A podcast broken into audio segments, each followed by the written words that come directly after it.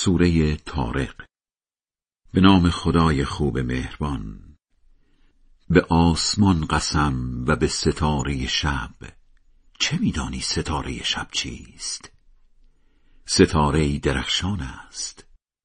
به آنها قسم که هر کسی نگهبانی دارد.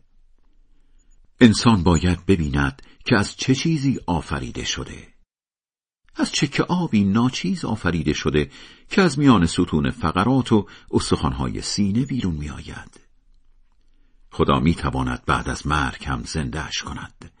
در روزی که اسرار آشکار شود آن وقت انسان نه توانی دارد و نه یاوری. قسم به آسمان پرباران و قسم به زمین مملو از گیاهان که قرآن جدا کننده حق از باطل است. و به هیچ وجه هزیان نیست. سران بیدین حسابی بر ضد قرآن توطعه می کنند. من هم توطعهشان را کاملا خونسا می کنم.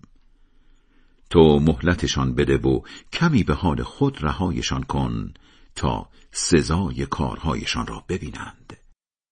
خدای بلند مرتبه بزرگ راست می‌گوید.